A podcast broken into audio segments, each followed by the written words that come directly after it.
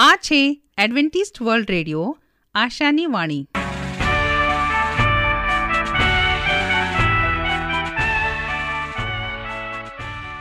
અમારા આજના પ્રસારણમાં તમારું હાર્દિક સ્વાગત છે.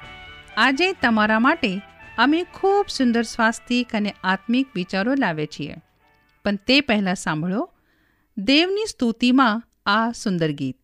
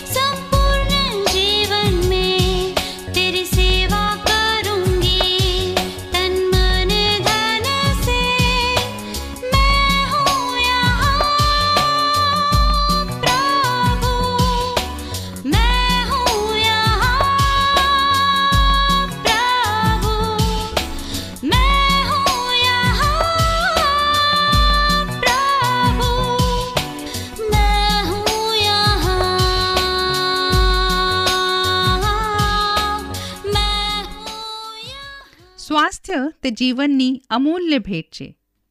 તેને જાળે રાખવા માટે આપણે શું કરવું જોઈએ?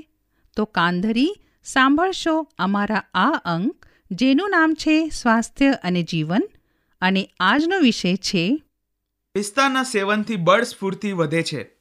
શાકભાજી અને ફળો આપણે નિત્ય આરોગી ક્ષુતા સંતોષીએ છીએ આરોગ્ય જાળવી રાખીએ છીએ એક વર્ગ એવો છે કે જે શાકભાજીનો ચીલાચાલુ ઉપયોગ કરે છે. એમાં રહેલા ગુણદોષ જાણવા દરકાર કરતા નથી. બીજો વર્ગ કે જે ભણેલ, ગણેલ અને સુખી છે, તે શાકભાજી, ફળો ઉપરાંત સૂકા મેવાનો સમાજપૂર્વક ઉપયોગ કરે છે. ગણતરીપૂર્વક સૂકો મેવો આરોગી બળસ્ફૂર્તિ અને યાદશક્તિને વધારે છે. બદામ, કાજુ, અંજીર, પિસ્તા વગેરે સૂકો મેવો તરીકે વાપરવાની પરંપરા સુખી ઘરમાં છે. આ સૂકા મેવાના બદામને મળતા ગુણો ધરાવતા પિસ્તા વિશે જાણીએ. પિસ્તાના ઝાડ થાય છે. આ ઝાડ અફઘાનિસ્તાન, પર્શિયા, બુખારામાં, જંગલમાં થાય છે અને રોપવામાં પણ આવે છે.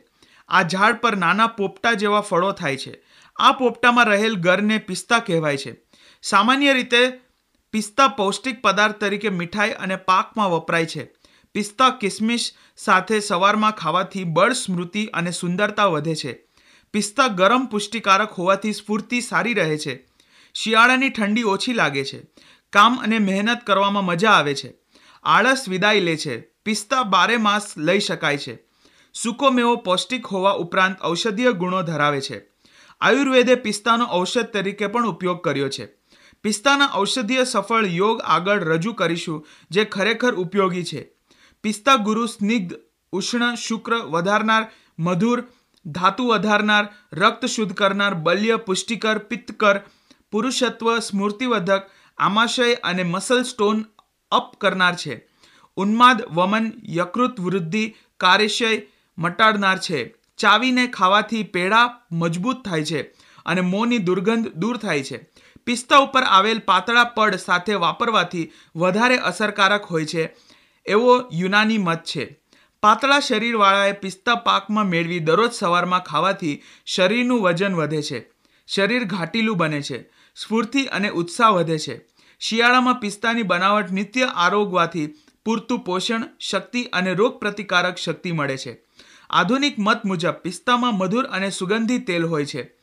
ફૂલમાં ટોનિક એસિડ પિસ્તાલીસ ટકા, તેલીય રાળ સિત્તેર ટકા હોય છે. આ તેલનો ઔષધ તરીકે જુદા જુદા રોગમાં ઉપયોગ કરવામાં આવે છે. અંગ્રેજીમાં પિસ્તાને પિસ્ટાશિયો, સંસ્કૃતમાં મુકુલક અને લેટિનમાં પિસ્ટાશિયા વેરા કહે છે. બળ સ્મૃતિ અને વજન વધારવા માટે પિસ્તા ચૂર્ણ, સૂકા કોપરા ચૂર્ણ, બદામ, ગાયના ઘી, સાકર સાથે સરખે ભાગે મેળવી બે તોલાના લાડુ બનાવવા. આમાંથી દરરોજ એક સવારે બરોબર ચાવીને ખાઓ. પછી ઉપર એક ગ્લાસ દૂધ પીવું. આ પ્રયોગ ત્રણ ચાર માસ ચાલુ રાખી શકાય. શારીરિક, માનસિક કામ વધારે રહેતું હોય તેઓ સવારે નિયમિત લાડુ ખાઈ શકે છે. સાયટિકા અને જૂના કમરના દુખાવા માટે મહાયોગરાજ ચાર તોલા, પિસ્તા બે તોલા, અરંડ મીજી જીભ કાઢેલ એક તોલો, ઘીમાં શેકેલી હિંગ એક તોલા, શૃંગ ભસ્મ એક તોલો, આ બધું નાખી સારી રીતે લસોટવું. એક રસ થયા પછી મહારાસના દિકવાતથી ભાવના આપવી ધીમે ધીમે છ કલાક કરવું એક બે દિવસ સુકાવા દેવું, પછી નિર્ગુડી રસની ભાવના આપવી આશરે છ કલાક ખરલ કરવું મગ જેવી ગોળીઓ વાળવી. આમાંથી એકથી ચાર ગોળી રોગના જોર પ્રમાણે જમ્યા પછી સાધારણ ગરમ પાણી સાથે લેવી, ખટાશ બંધ કરવી, કમર પર વિષ ગર્ભ કે પંચગુણનું માલિશ નિત્ય કરવું. આર્થરાઇટિસને કારણ કે મણકા કે ડિસ્કની વિકૃતિનું કારણ વાયુને કારણે સાઇટિકા કે કમરનો દુખાવો સતાવતો હોય એ મટે છે. પિસ્તાની ખીર પિસ્તા છ ગ્રામ, બદામ પાંચ ગ્રામ બંનેનું અધકચરું ચૂર્ણ બનાવવું. એક ગ્લાસ દૂધમાં આ નાખી ધીમે તાપે ઉકાળવું. એક ચમચી સાકર ઉમેરી ખીર બનાવી, ઠંડુ થયા પછી એક ચમચી ઘી ઉમેરી ખાવાથી બળ, બુદ્ધિ, સ્મૃતિ વધે છે, ઘટપણ મોડું આવે છે. નમસ્કાર. તમારો મનમાં પ્રભુ માટે પ્રેમ જાગે તે આશા સાથે પ્રસ્તુત કરીએ છીએ, દેવની સ્તુતિમાં આ છેલ્લું ગીત. સાંભળતા રહો એડવેન્ટિસ્ટ વર્લ્ડ રેડિયો.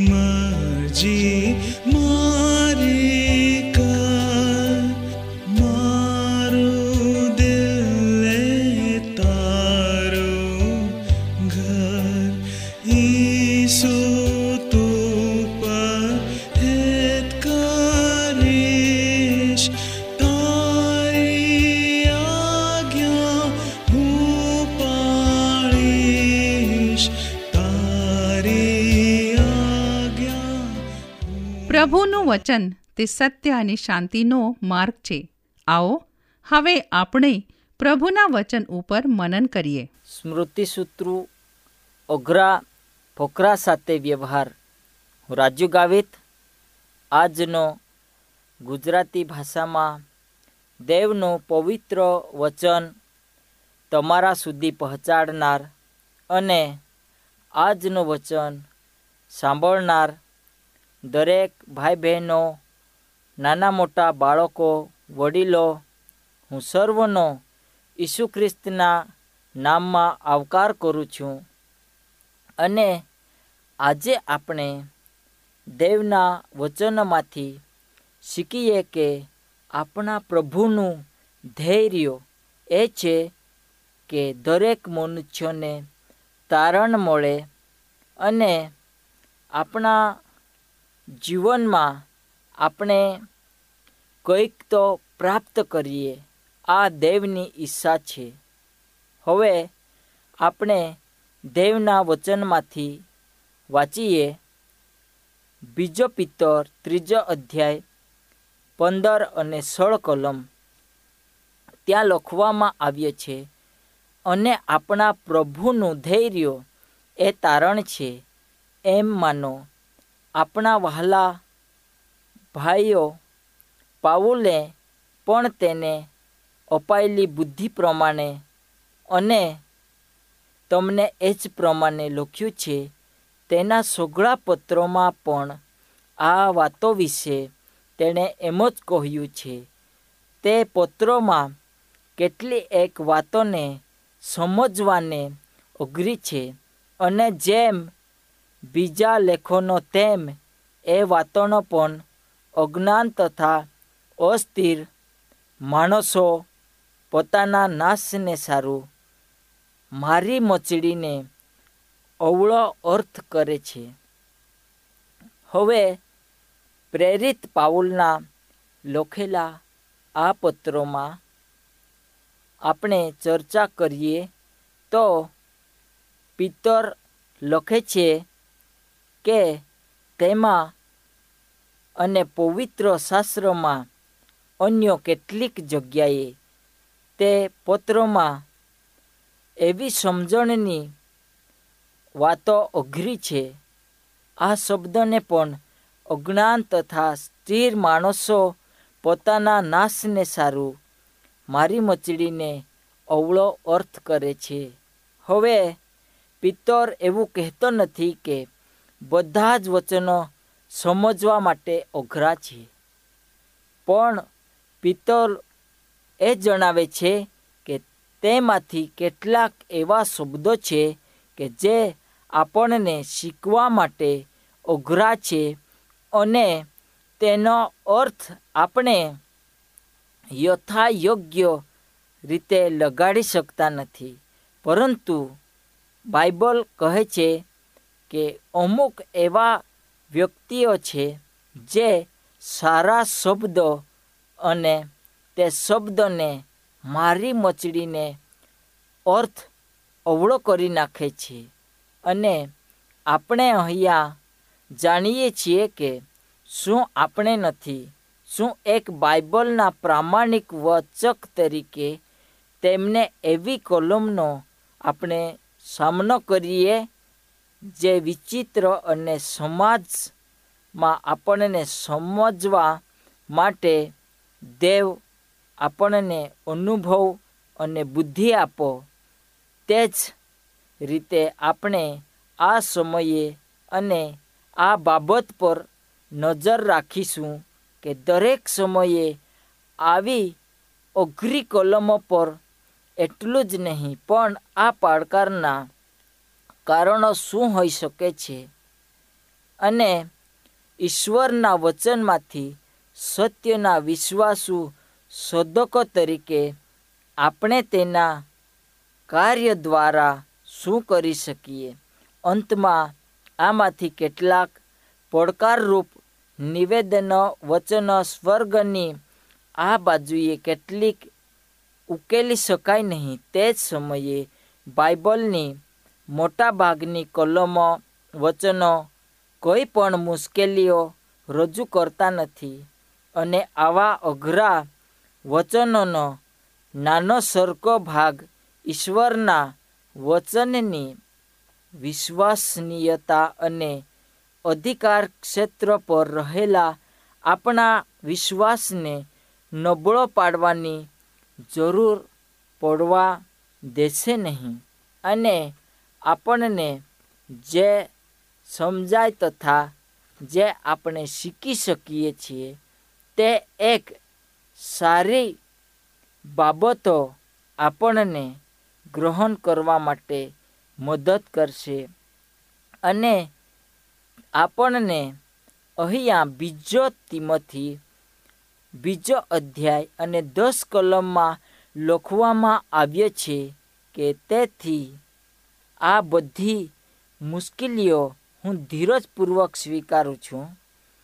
દેવે પસંદ કરેલા બધા લોકોને મદદ કરવા માટે હું આ કરું છું. આ યાતનાઓ એટલા માટે સ્વીકારું છું, જેથી આ લોકોનું ખ્રિસ્તમાં તારણ થાય. જે તારણથી દેવની મહિમા થાય, તે અનંત જીવન છે.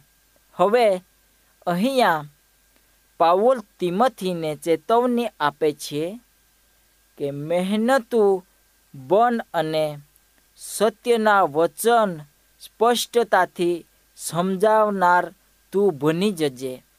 અને પાઉલ આપણ બધાને માટે આ મહત્ત્વના સંદેશો આપી રહ્યો છે. શું આપણે સાંભળીએ છીએ કે બાઇબલ આપણને કઈ રીતે શીખવાડે છે? અને તે મુદ્દા કયા છે? અને તે શાસ્ત્ર વચનનો આપણે કેવી રીતે અર્થ કરીએ છીએ? હવે શાસ્ત્ર વચનનો કોઈ વિચારશીલ અને પ્રામાણિક વ્યક્તિ એ હકીકતનો નકાર કરશે નહીં કે બાઇબલમાં એવી બાબતો છે જે સમજવી ઘણી મુશ્કેલી છે. આ પરિસ્થિતિમાં આપણને ખલેલ પહોંચવી જોઈએ નહીં. હકીકતમાં એક અર્થમાં આવી મુશ્કેલીઓ અપેક્ષિત છે. આ બધા ઉપરાંત આપણે અપૂર્ણ અને મર્યાદિત જીવન છીએ અને કોઈ પણ વ્યક્તિને દરેક ક્ષેત્રના શિક્ષણ વિશેનું સર્વગ્રાહી જ્ઞાન હોતું નથી. તેથી જ્યારે અજ્ઞાનની અને મર્યાદિત મનાવી શાસ્ત્ર વચનના અનંત ઈશ્વરનું ડહાપણ સમજવાનો પ્રયત્ન કરે છે, ત્યારે કેટલીક મુશ્કેલીઓ ઊભી થાય છે.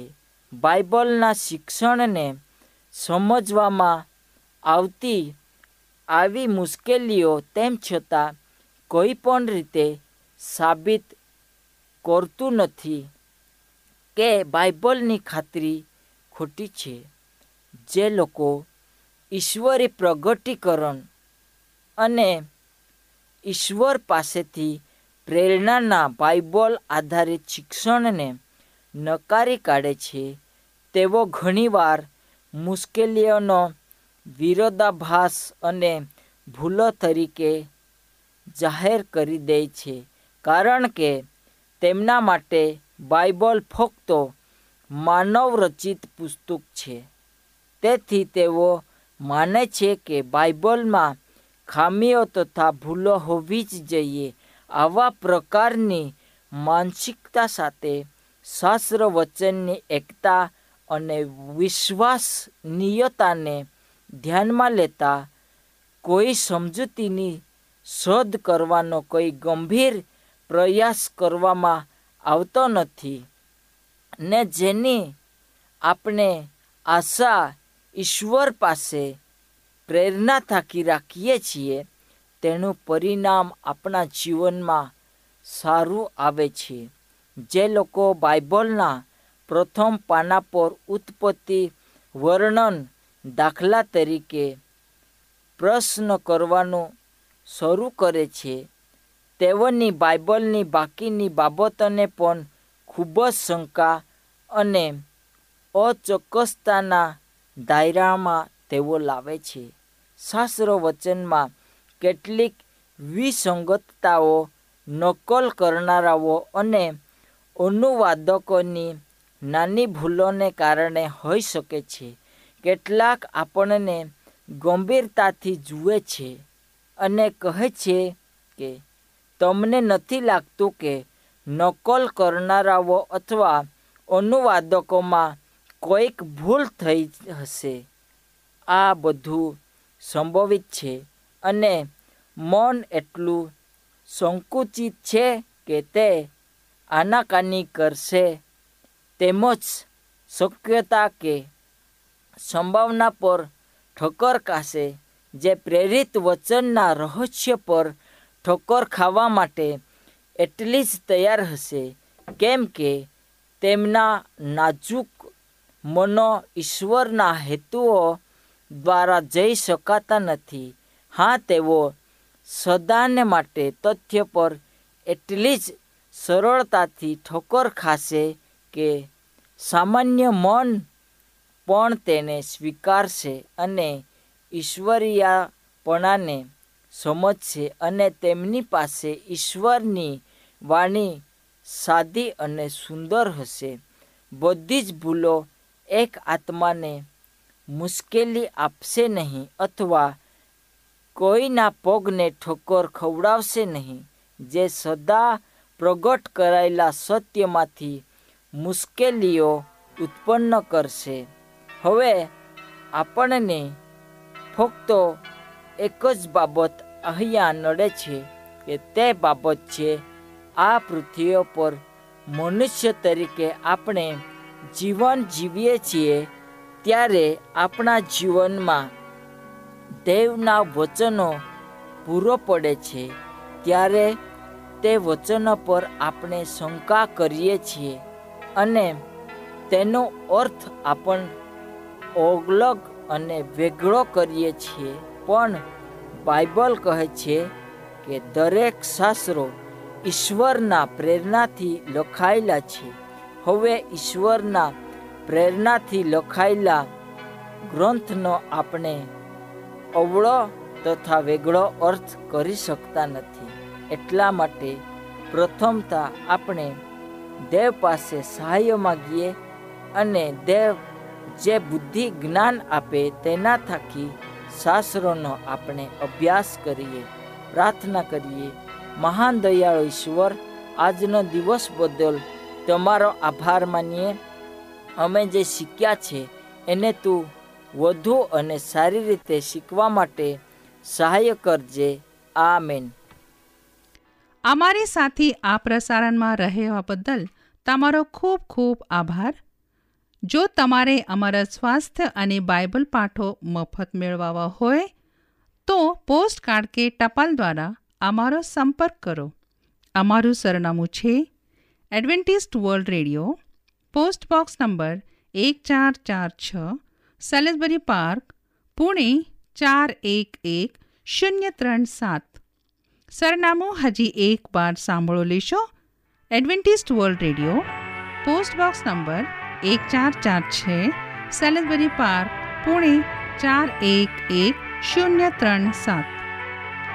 આ સાથે અમારો આજનો કાર્યક્રમ અહીં જ સમાપ્ત થાય છે. ફરી મળીશું આ જ સમયે આ જ મીટર બેન્ડ પર. ત્યાર સુધી પ્રભુ તમારી સાથે રહે.